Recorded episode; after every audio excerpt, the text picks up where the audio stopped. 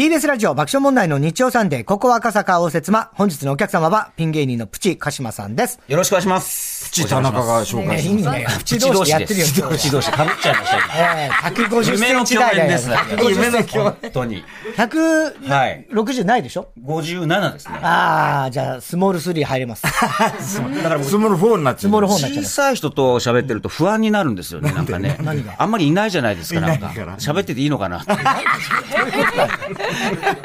人権問題だよ、それな。ねえ、そんなことないですよ。はいはい。でも、頭いいよな。いやーもう前、多分、サンジャポでなんか、そうです。2回ほどご出、あの、出演させていただいうんそうなんだよてね。ただ、こうやってお話しするのは。あんまないのよ、ちゃんと。話してないけど、多分、あのー、ボキャブラ復活かなんかの時に、はい。俺のバカで出てたんだよね。えーっとね、ボキャブラには出てないです。出てない。。復活の時だよ。出てないです、あ出てないです。なんかい。ネタ番組。タイタンライブは。タイタンライブうん俺のバカ。俺のバカで出たの若手コーナーで受かったのは、あの、人生の自慢の一つですね。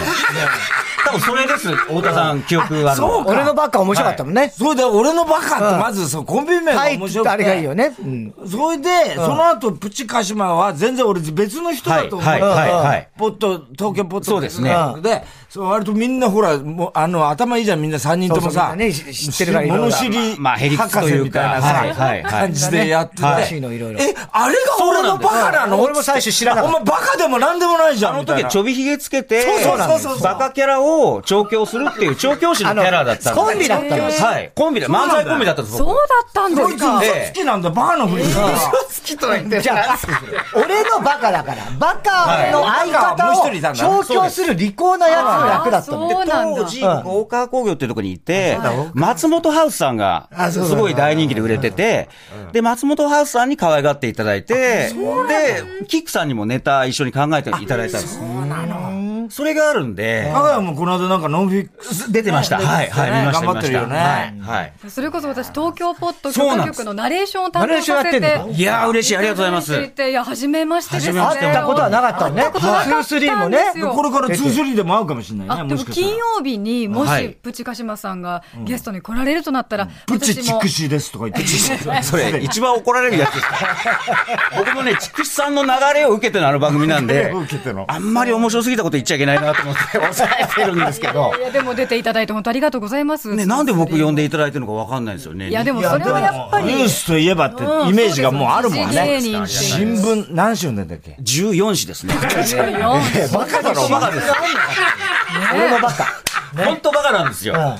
あの、一紙二紙で十分なんですけど、やっぱり好きすぎて14まで行っちゃったんですね。だから地方紙も入るよね。入ります、入ります。ねはい。スポーツ紙も入スれて。ポーツ紙もタブロイド紙もありますし。最近なんか、はい。15紙になったって伺いましたよ。あの、娘9歳いるんですけど、あの、学校のお友達が小学生新聞撮ってあるよね小学生私もまで読んでんの私も撮りたいっつって。で、撮ったら3日で読まなくなったんで、僕は今全部読んでるんですよ。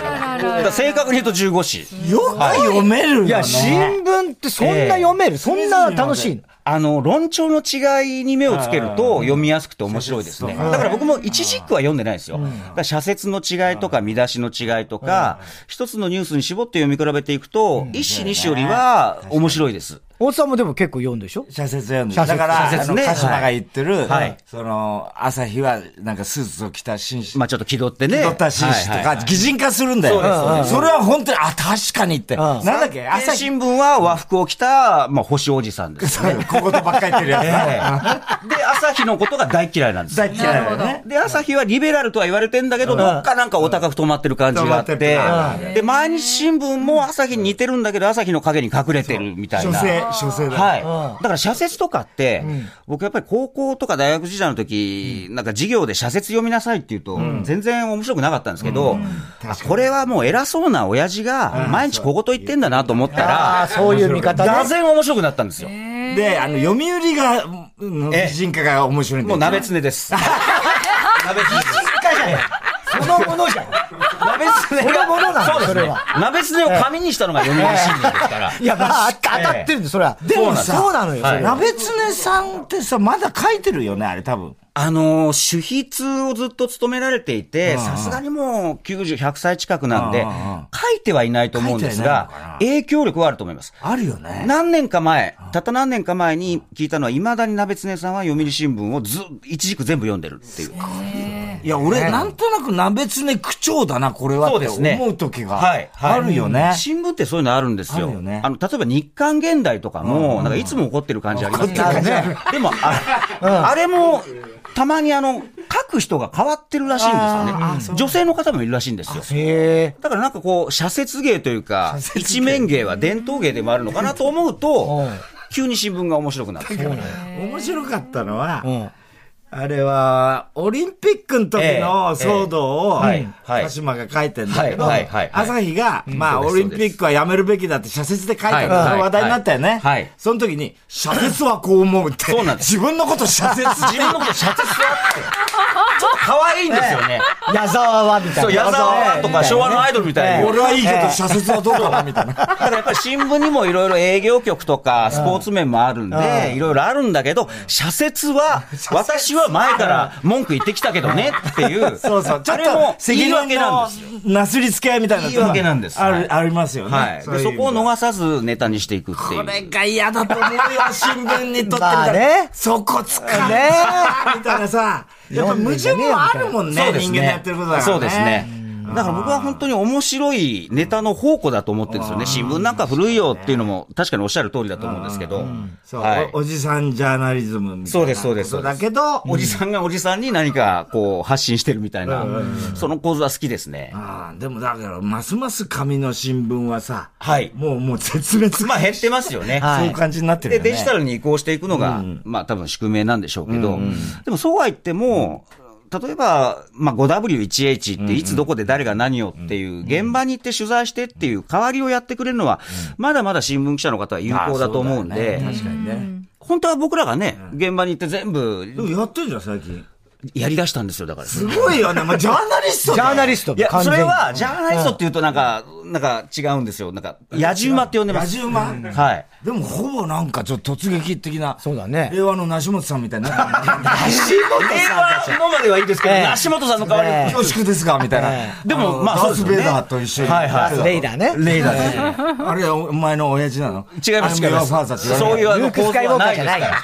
そう映画の構図は放り込んでませんから。そういうことなん結構見てますね、太田さん。ありがとうございます。結構見てるよ。だって面白いとこ行くもんね。今なんか特にそうジャニーズ問題もあるし、この間もね、2-3でジャニーズの記者会見も買ってたって結構、あの、興味あるの。そうなんですよ。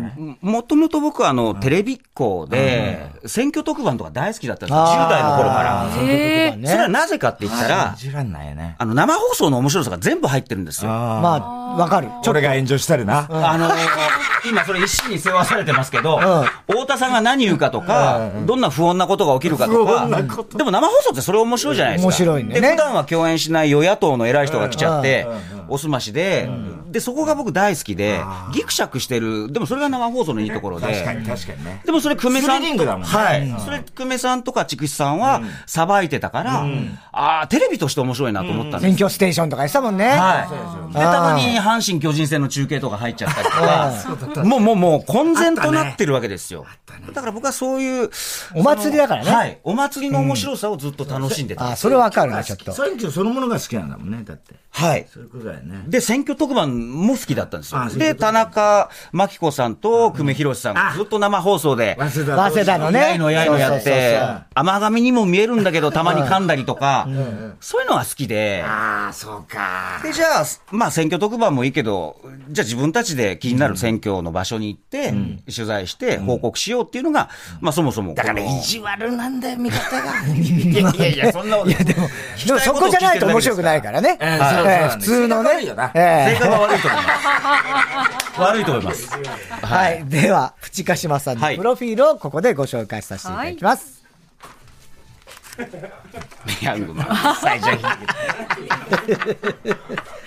本日のお客様、プチカシマさんは、1970年、昭和45年に長野県でお生まれになりました。はい放送作家の高田文夫さんに憧れて、日本大学芸術学部に進学を考えますが、先に大阪芸術大学の推薦入試合格が決まっていたので、そのまま進学。まあ、世良正則の方に行ったまあ、憧れたんですよ。あの、日芸には。ただ、裏もあるからね。あ、ないんだよ。ぜひまた、裏はないんだよ。それ、ちゃんと指定した方がいいですよ。そ の大学卒業後に上京して、大川工業に所属。ここが間違いの始まり。そうです。遠回りの裏街道に入っちゃったんですね。そしてお笑い芸人としてデビューされまして、2003年にはお笑いコンビ、俺のバカを結成。うん2007年に相方が脱退、うん、ピン芸人としての活動をスタートさせると、自信 ネタを武器とした時事芸人として活動。うんはい、新聞を15紙読み比べることが趣味で、情報は常に収集。うん、2019年にはニュース時事能力検定1級に合格されました。そして2008年には、牧田スポーツさん、サンキュー達夫さんとともに、ポッドキャスト、東京ポッド許可局をスタート。2013年からは TBS ラジオでレギュラー放送開始されました。うん、また著書に教養としてのプロレスであったり、お笑い公文書2022、こんな日本に誰がした、うん、やらせと情熱、水曜スペシャル、川口博士探検隊の真実などがあり、文筆家としても活動。確かに味馬だね。そうだね。はい、そして今年2月には、自らが監督主演を務めた作品、劇場版選挙なんです。うんはい、今年8月には、新ちむどんどんが公開されるなど幅広いジャンルンルで活躍されています。プチカシマさん、本日のお客様です。はい、ゲストの一番好きな曲、思い出の一曲を伺いまして、はい、その曲を BGM にプロフィールを紹介しておりますけども、えー、西城秀樹さんのヤングマン。はい。ねこれ許可曲で、はい、イントロザジャイアントっていうコーナーがありまして、はい、もう聞いただけで、うんでかいというか強いというか、はい、そういう曲を出し合うっていう。はい、あと、マツケンサンバとか、確かにあるじゃないですか。強いね。その中でやっぱり普遍の曲です。まあ、これやっぱりちょっとした風なら治ると思うんで。これを聞けば。はい、はい。すごいよ、でもこれもね。ええ。そうだよね、前向きだよね。はい、これかけてますね、よくね。そうですよね。だから、許可曲はもう、牧田もそうだし、あの、米サンキュー達夫。はい。サンキュー達夫だっけ？米粒鮭はい。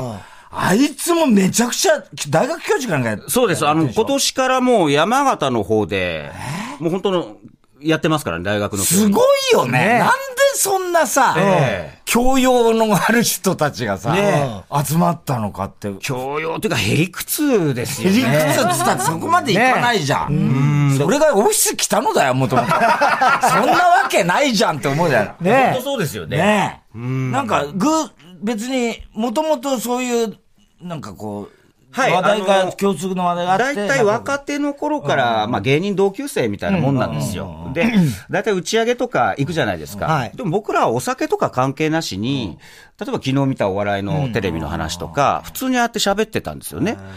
で、一向に、まあ、賞レースとか、まあ、オンバトとかでもね、表の方では結果出せないっていう、まあ、そういう3人、まあ、3組になったんですけど、じゃあ、ポッドキャストっていうのがあるから、自分たちでこういう、なんか芸人芸人した、前のめりに笑いを取りに行くんじゃなくて、なんか気になることを淡々と話していかないっていうのが2008年に、自分たちで制作したんですよ。自分たちからだったんですか、はい、で、それで、日比谷公会堂を借りて、どれぐらいの人聞いてもらえてるんだろうと思ったら2000人集まっちゃった。うわ、すげえ。それが2011年。うんで、それを、まあ、いろいろ見たり評価していただいた TBS ラジオさんに拾っていただいたのがちょうど10年前。ポッドキャストが先だもんそうなんです。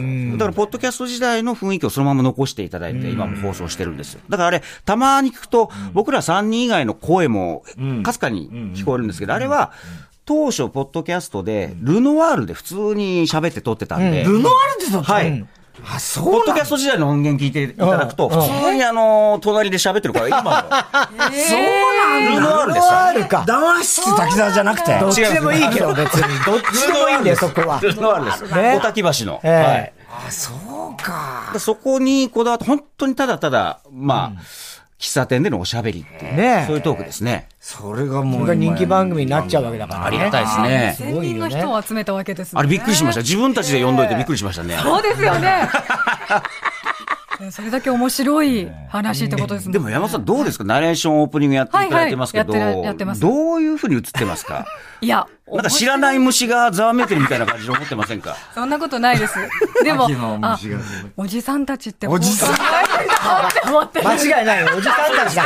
面白いな、こういう見方があるんだって。嬉しいです。思ってます。本当に。いや、ずっとでもあれですよ、特に最近、牧田さんは言ってるんですけど、俺たちは面白さを平成に置いてきたって言って。置いてくる自分たちの実感しか話してないんですよ。ああ。あの、野菜炒めの汁うまいよね、とか。腰寒くなると痛くなるよねとか、おじさんならでの気づきみたいなの最近は。だから知識の量がさ、みんなそれぞれ同じ分野あるから、話が通じるからあれ成立してんだよね。だからそれは持ち寄ってるっていうのは確かにあるかもしれないですね。打ち合わせなくて、ちょっとこう話が盛り上がると、あ、もう回そう回そうって言って、いつも回して、それで終わってますね。今やっぱり一番興味あったら、やっぱジャニーズ問題ですかね。僕ですか？僕、そうですね。ええ、どう見てますか？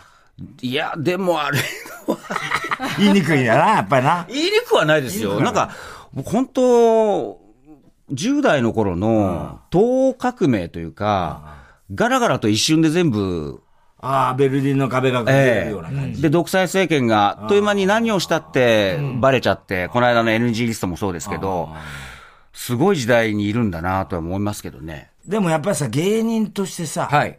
なんか俺なんかももうサンジャポでいろんなことを言ったりなんかするけど、うん、本当にさ、やっぱ本当の本音で言うと、うん、俺たちもう居場所ないかもっていうかさ、それは別にすぐどうこう、明日とか明後日どうこうなるん。じゃないけど、うん、まあこんなこと言うと怒られるかもしれないけど、もっともっと社会性のない奴らが、うん、あの、芸能まあそうですね。っていうところにいるんだったんだけどなって、だから、もう要するに、まあそれは劇場に戻りゃいいとか、そういうことなのかもしれないけど、なんていうのかな、こう、芸能の歴史を考えると、なんかその、ちょっとこう、やっぱり、まがいもの、半端ものの連中が作ってきた世界だから、そうですね。ああ、今もうそういうのって、まあ、コンプライアンスとか、はい、そういうのも含めて、例えば渡部が不倫したとかそういうので弾かれることも含めて、うん、あ、もうこういうテレビっていう場所にはなんか、俺たちみたいな、俺たちって、まあ、こいつのが悪いことしてる。俺は全然、俺はそうはしてない。だけども、こいつは脱税とかして脱税してないんだよ。とかって。まあ、かけまじゃんと脱税。やってないよ。だからそう考えると、この、この酒、居場所あんのかなっていう。だからそれはテレビに出てるとそうなるんじゃないですか。やっぱりそこにはね、グローバルカンパニーとかがスポンサーをついて。国際的なことになっじゃあそういう性加害とか、もっと言えば子供の虐待ですよね。してきた企業と取引するんですかって言ったら、それは CM を下げざる、下げるのは当然ですよね。じゃあ差別とか人権侵害に寛容なのかっていうことじゃないですか。だから今回も NG リストの記者会見の話、記者会見論盛り上がっているんですけども、一方でやっぱり、その新聞の見出しに出た、その申告した325人ですか、あの数にやっぱり僕はまずみんなぎょっとしなくちゃいけないと思うし、これとんでもない数字じゃないですか。そこをまず保証救済っていう、そこの優先順位ですよね。で、ジャニーズはジャニーズで芸能事としてはちゃんとやってんだけど、そこはやっぱり二の次だと思いますよ。そうなると、メディアにも責任があった、じゃあお前らも芸能じゃないかっていうことになると、それで総裁させると、喜ぶ人が出てくるじゃないですか。やっぱ追求が止まっちゃって。ああ、確かにね。うん。だからそこは優先順位を大事にして、で、東山さんもやっぱり、鬼畜の所業って言ったわけですから、で、海を全部出して、で、再建にっていう、そこの会見なわけで、だからやっぱり事実を確認していくっていうのがまず重要なんじゃないですかね。あるとこの立派になったよね。ありがとうございます。あのー、に出る。ちょびひげ生やして、お前、それ、たけし軍団どうなんだって、裏を返せばさ、お前ら鬼畜の所業じゃねえのかよ、みたいな。うん。何も。まあそうですね。まあそれ、ノーコメントです。できないノーコメントです。はい。メディアの沈黙です、これ。メディアの沈黙だよな。いやー、でもだからそういうふうにね、だんだんこう芸人のあり方も多分変わってくんだろうね。そうですね。だから僕本当にその配信番組で、好きな選挙区行って、いろんな政治家にお話聞いて、で、それでチケット売って、それでもう成り立つと、あ、ここがあれば、あ、そうだね。いいし、があればね。で、そもそも芸人って、そういうシステムだな。まあ、機動戦いただいて。芝居小屋でね。そうすれば別にたまにこうやってテレビとか呼ばれても、変に気をそれが2-3でコメンテーターやってねそこがちょっとびっくりしちゃって。インチキ野郎じゃねえか、まあ、どう考えてもお前、それ。なんで僕なのかいまだによくわかんないですけど、間違えて呼んでんのかなと思って、ね。でも最初に声かかった時どう感じました？いや、だからサンジャポじゃないですよ、ね。マネージャーには。サンジャポならまだしも、ね。サンジャポじゃないですよね。サンジャポじゃありません。ニュース3ですって。3です。そういうやりとり真面目にしましたから。そうですか。そうですか。でもまあ、でも一方で芸人って呼ばれたらね。いや、行きますよ。腰担がれたら乗るっていうのは芸人だから、まあ、とりあえず行ってみようかっていう。おちょこちょいだからね、基本はね。本当に。はい。だこの間、その、新チームどんどんでも。はい、はい。ああ、おっちょこちょいだ。どこでも行っちゃってさ。はい。はい。あれでも、やっぱ俺ちょっと、あ、はっとしたのは、あの、カデナの、その、はい、いわゆる替え玉というか、替え玉っていうか、なんつうの、その、普天間が。基地、普天間返還するっていうので、辺野古作ってますからね。辺野古作ってんだけど、実は、本、丸はカデナだったみたいなそうですね。あの、沖縄国際大学の前泊教授の研究室もお邪魔して、いろいろお話聞いたんですけども、やっぱりみんな普天間っていうけど、アメリカの本命はもうカデナ基地で、そこの方がよっぽど危険なんだと。で、その研究室っていうのが、普天間基地の目の前にあるんですよ。で、見てごらんと。普天間基地、これ返還予定だよね。でも、教授が指さすところを見ると、新しい建物がどんどんできてるんですよ。なったら増強して、これ返すつもりないよね。まずこれがおかしいよねっていうのと。で、一方で辺野古は辺野古で、えー、今、軟弱地盤っていうもうマヨネーズ並みの地盤が見つかって、最初3600億円って言われた工事費が、今9300億円。もうしまいには2兆円ぐらいかかるんじゃないかって言われてるんです。こういう基地を使って、あの、あの、工事進み続けて何が、どういう目的があるんだろう。で、米軍の視察に来た人も、ドローンの時代に、こんなとこに作り続けて何の意味があるんだ？っていうコメントもあって。そうだよね。だから武器が進化すれば、その地政学的な問題っていうのはもうちょっとクリアされちゃう可能性もあるしね。はい、で、そもそも、そもそももう日本のその、あアメリカの基地7割が沖縄に集中している。で、選挙で何度もノーっていう民意が出ている。で、それをもうスルーされているっていうのが、まあでもおかしいよねっていう。本当そうだよね。でもさ、これはさ、じゃあ何年これが続いてるんだ、はい。っていうことだよね。おっしゃる通りで、続きっぱなしになるんですよね。工事が。そうすると、これ何千億円、何兆円ってなると、そこで誰が儲けてんのって話にもなるじゃないですか。これ前富さんもおっしゃったんですけど、じゃあ必ずしも地元の建設会社が入ってるかってそうでもないらしいんですよね。うん、うん、だからもう大手ゼネコンとかに、そういうことか。じゃあそこもちゃんと調べていかなくちゃいけないよっていうので、だからお金になってるわけですよ。ある人たちにとっては。はい。で、もうその技術論の前に、まず、ここに基地はもういらないでしょっていう民意が何回も出てるので、そこに耳を傾けないっていうのは、日本に民主主義って機能してないよねっていう。本当にそれ思いました。はい、新ちむどんどんを見て。はい、新ちむどんどん、ね、本当にあの、その民主主義じゃないのかなって日本はそうなんじゃないかなって、でも、でも県民のね、意見が全く通らないじゃないですか。いや、本当にそうなんですよ。ね。で、僕らも東京からは、そういった知識として知ってたんですけど、うんうんうん、去年知事選もあったんで、うん、じゃあ実際現地の人の話を聞いてみようっていう、はい、もう知らないっていうことをもう自覚しなくちゃいけないなと思って行ったんですよ。はい、だからこの映画って、なんで知らないんですかっていう問いかけじゃなくて、僕も本当知らなかった、今も全然知らないんで、一緒に考えませんかってそういうきっかけなんですよね。だそれ考えてるとさ、ええ、まあ芸能のジャニーズの問題もそうだけど、えどんどん遡って、こっから始まってる、こっから始まってる。うんはいはい、そうすると、沖縄の最初、返還の部分の、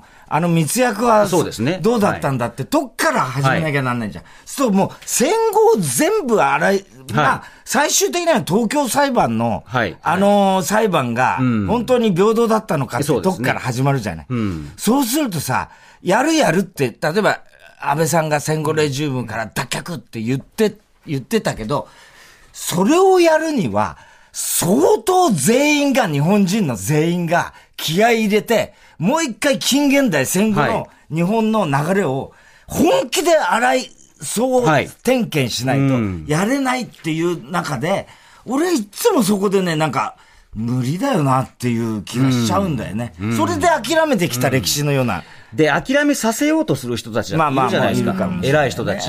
どうせこれは決まってることだから。そのどうせ決まってることだからっていうので、それにもう慣れちゃいけないと思うんですよね。慣れちゃいけないけど、ね、うん。で、そぼな。日本人の気質ってさ、はい、そっちに、例えばコロナの時もさ、えーなんつうの、こんだけリベラルだなんだって、うん、自由だって言ってたけど、いざコロナになった時に、あの、安倍さんとか菅さんに、もっとリーダーシップを、要するに、指示を出してくれ指示を通りに我々は動くから、で、マスクしてない奴は、あの、チクるからって。いう。そういう人もいましたね。ね、そういう割と全体の社会がさ、そういうふうになりがちじゃない。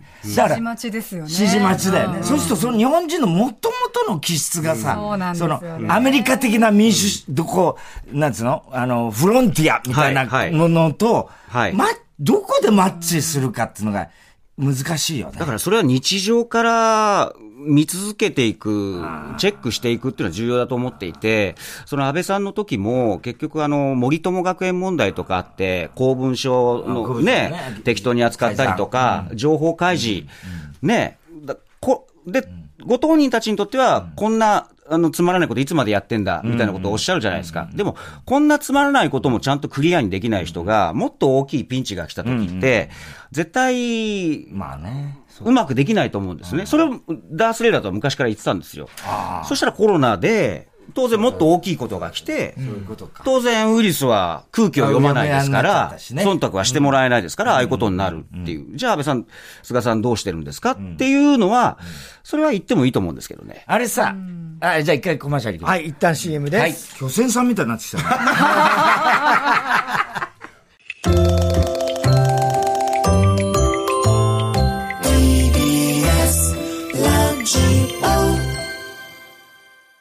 TBS ラジオ爆笑問題の日曜サンデー、ここ赤坂を説は今週のゲストはプチカシマさんです、うん、よろしくお願いします。お願いします。ありがとうございます。ゲストの名前に合わせてそれぞれの文字で始まる質問をリスナーから募集しました。今週は、か、し、まの文字から始まる質問です。はい。えー、ラジオネーム、卵大好き。過去の歴史の、あ、かできましたね。はい、過去の歴史の偉人で、一人だけ取材ができるなら、誰ですかと。うん、ああ、うち娘が今、織田信長大好きなんですよ。いくつなんかドラマ、9歳です。9歳でも今、ドラマあるじゃないですか、なんか。なんか、俳優さんたちとかが。あの、いえどうする家康とかと？かじゃなく、似てるかな？なんか。で、それで見て、信長の墓参り行きたいって言って。そうなんだ。だからちょっと連れてきたいですね、なんかね。信長9歳でね。ええ、なんかいい趣味ですね。ねなんか、僕より全然詳しいんですよね。あ、そうですか。インタビューするとしたら何？聞きますか？明智のどんなとこが嫌いでしたか？普通の人明智をどう思いますか？暑いの好きですか？とかね。えー、ラジオネーム、豆腐小僧。死できました。少年時代に憧れていたスポーツ選手は誰ですか？あ、これはアントニオ猪木さんです。ああ、そうか、プロレスやっぱりそうか。はい。もう猪木さんには本当に、なんか亡くなって以降も毎日猪木さんのこと考えてますね、なんかね。本当なんかやっぱ猪木ファンって、だから、はい、クリームの上田もそうだけど、うん、もう毎日ビデオを見てるって言ってたぐらい、猪木さんのですか、うん、まあ猪木病とも猪木病。言ってますけどね。もうカリスマなんだね。答えがわからないんですよね。結局何をやりたかったかわかんないし、その難しい映画の解釈ってしたくなるじゃないですか、映画のファンの方。って。なんかそれをしてるのが楽しいみたいな。はい。猪木さんって本当でも俺も何回か共演したけど、はい。それこそたけしさんとやってた教育学賞っていうのに猪木さん来て、で、あれ、3時間ぐらいの生番組だっけ、うんうんうん、で、みんな途中もうくたくたになるわけ、なんか討論とかしてさ。はい、で、あの、はい、あの、ニュース行きました、つって、休憩入ると前室でみんなたけしさんとか、うん、俺とかタバコ吸ってんだけど、あの、全員スタジオから外出んだけど、はい。パッてスタジオ覗いたら、猪木さんだけ、その、円卓のみんなで討論するテーブルに座ったまんま、うん背筋ビーンと伸ばしたまんま、ずーっと一点見つめて、机の一点見つめて、こう、微動だにしながら。なんだろう、この人って思ったよ。休憩しないんだ、みたいな。はあ。え？わかんない。何をしてたんでしょう、ね、なんかだからもう、そういう。精神統一。なんか、ケンさんがほら、立ったままそうですね。そういう感じなのかわかんないけど、とにかく、あの、休まないっていうか、スタジオからの椅子に座ったままだった。へかっこよかったよ、でもそれ、その姿は。実はなんか寝てるんですか？寝てた。どうだったんだろうね。感じじゃないし。目は開いてた。目は開いてたけどね。猪木さん、未だにわかんないですね。政治家としての猪木さんもわかんないし。そうだよね。だから実は僕これ、この春からいろいろ調べて、猪木さんの本もちょっと今月出します。ああ、そうですか。はい。いろいろ面白いネタがあるんですよ。やっぱ馬場さんよりはやっぱ猪木さん。大人になると馬場さんの大人っぷりっていうのも分かるんですよ。分かるよね。猪木が仕掛けてきて、まあまあまあまあっていう。だけどやっぱり猪木さんの、あえて言うなら、元祖炎上商法の人じゃないですか。邪道だもんね。だから好きですよ、若者は、やっぱり。確かにそうだよな。えー、ラジオネーム、子牛。子牛ってなんだよ。死で来ました。身長をルーテーズ。男子をカール・ゴッチと例えましたが。あ、プロレスラーで言うとね、鉄人ルーテカール・ゴッチ。東京ポットでね、昔ですよ。爆笑問題をプロレスラーで例えるなら誰ですか、いや、だから猪木さんじゃないですか？いやいや、そこまで。じゃあじゃあ、太田は誰？田中は誰で言ったらどうえー、アントニオ猪木、山本小鉄。でも知恵袋がいないとダメですいや、俺わかんないの。山本小鉄さんってどういう。人がいるんです。すごい強い人がいるんです。はい。ちっちゃいの？実力は最高です。お前全然あのプロレスの方だと思う違います。ギリだぞ、お前。でも田中さんってでも、自分でもうぐいぐい言ってもいいんだけど、太田さんを担いでるとこもあるじゃないですか。あえて。あえて。担がれてないよ、こんなやつ。いやいや、これは僕の意見ですから。えどういうこと？俺は自分からガツガツ行く気はないですよ。はい。もともとが。でも、そん、で、いざとなったら俺が行くよっていうのあるじゃないですか。行かないです。行かないですか？ないない。あ、全くないよ。じゃあ、小鉄じゃないですね。エイゲンはるか。スバトバ。スバトバ。エイゲンはるかさんいいかもしれないですね。エイゲンはるか大好きだったのよ。いいですね。あの、つぼ飛ばしってすごいよね。あの人はとにかくもう猪木さんのもとで、もう、日本中のプロモーターのハートを掴んで、宴会でも強いし、宴会でも営業力抜群なんです。すごい、喋りがいくからね。で、前座ではちゃんと賑やかすし、あの試合もしてるんで。そうだ。えー、ラジオネーム、ファンタスティックドンハラ。はい、はい、はい。死できました。篠塚がいた頃の巨人と今の巨人。決定的な違いは何だと思います？もう完全におじさんジャーナリストになってますが、大丈夫でしょうか？ついていけません篠塚さんってごクロマティとか、それこそ原さんがね、はい、現役の頃。4番、僕やっぱあの頃の巨人はやっぱりずっと見てましたから。80年代、まあ、大好きですよ。うん、どうですか？学生もんでしたね。ええ今と違いはある？なんだ？明らかな違い。明らかな違いはなんか。ジャイアンツファンなの？もともとそうですね。もう、熱狂的巨人ファンっていうある企画にも出たぐらいで。あ、そうなのか。はい。田中と、80年代はよく見てましたね、熱狂的にね。身長も、巨人好きも。なんか、あの頃の巨人。鍋つねも好きだそうです、鍋つね。あの頃の巨人ってなんか、周りのチームからは、どうせ強いんでしょみたいに言われるんですけど、意外なところで勝負弱いみたいな。あったそういうところが好きだったりするんですよね。そうそう、原がね、あの、チャンスで打てないって。それだ、まあ、誤解なんで、そんなことはないんで。原さんの全部。確かに4番だからチャンス回ってきて、凡退する数もそれは多く見る。確かにそうなんだ、可視化されちゃってますからね、原さんは。原さんは ON の後だから、ちょっと本当テレビ中継で全部。そういう意味で言うとさ、ON の後の4番を任されたんですよ、原さんって。しょっぱい顔になっちゃう。申し訳ないです。エリカ様がしょっぱい顔になっちゃう。未来のある話です。やっぱね、打順と守備がもう本当固定してたよね。はい、そうですね。当時はね。はい。それが今と一番大きく違いますよ。もう絶対もう、もう篠塚っつったらもう絶対ね、2番とか3番とか。そうです、そうです。ちゃんと。まだ続けますちゃんと定食屋さんになってましたよね。今やっぱり好きで見見てないとわからないじゃないですか。わからないですね。確かにね。わかりやすかった、当時は。はい。まだね。さあ、どう腹。さあ、ね。そうです。じゃあ映画の話。映画の話。映画の話しましょう。新ちむどんどんでございます。はい、プチ鹿島さんとラッパーのダース・レイダーさんが監督主演を務める映画、新ちむどんどん。ありがとうございます。すごい長ね公開中です。ね前作の劇場版選挙なんですから半年、今回二人が突撃したのは、基地問題が争点となっていた沖縄ですね。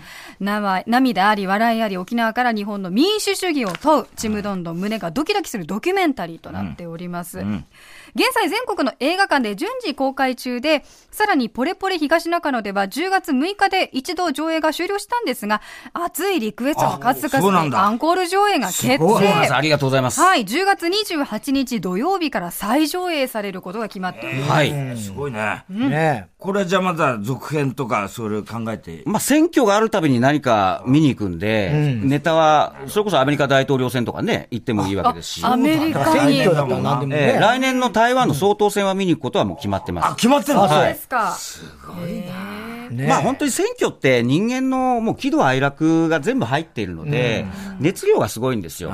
それを見るだけでも面白いですよっていう、ね、そこから始まったんですよね。だから、どの選挙区でもドラマあるわけで、ね、面白いと思います。ちょっとなんか解散風も吹き始めて。そうですよね。ね。はい。ちょっとざわざわし始めてますいやだから岸田さんにいつ解散するか本当聞きたいんですよね。だから、スケジュールが埋まらないんですよね。本当に。こっちのスケジュールを考えてくれと。予定が立てらんない。こっちのことは意識してないから。ね、俺も実は内心ドキドキしてた。選挙特番そうですよね。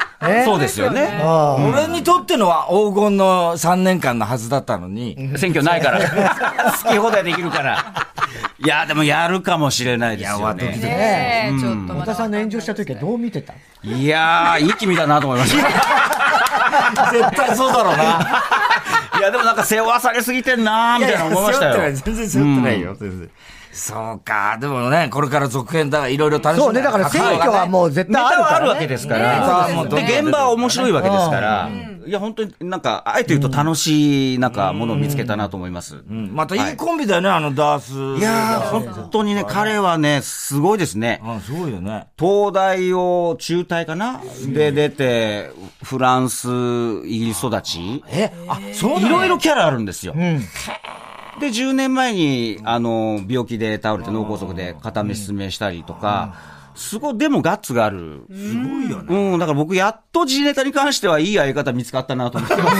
やっと。二人でネタやって出たりしないの ?M1 とか。あ、でも、映画の舞台挨拶って、30分くらいずっと二人で話してますから。で、ネタがどんどん完成されていくんで。あ、じゃあさ、いいかもしれない、ね。タイトルライブも二人で。でも30分くらいやりますからね。いいよ、いいよ、全然。ありがとうございます。だってな、B&B なんか40分やったやったからね。全然降りてこないんだから、よし、調子が良くなっちゃった。そうですね。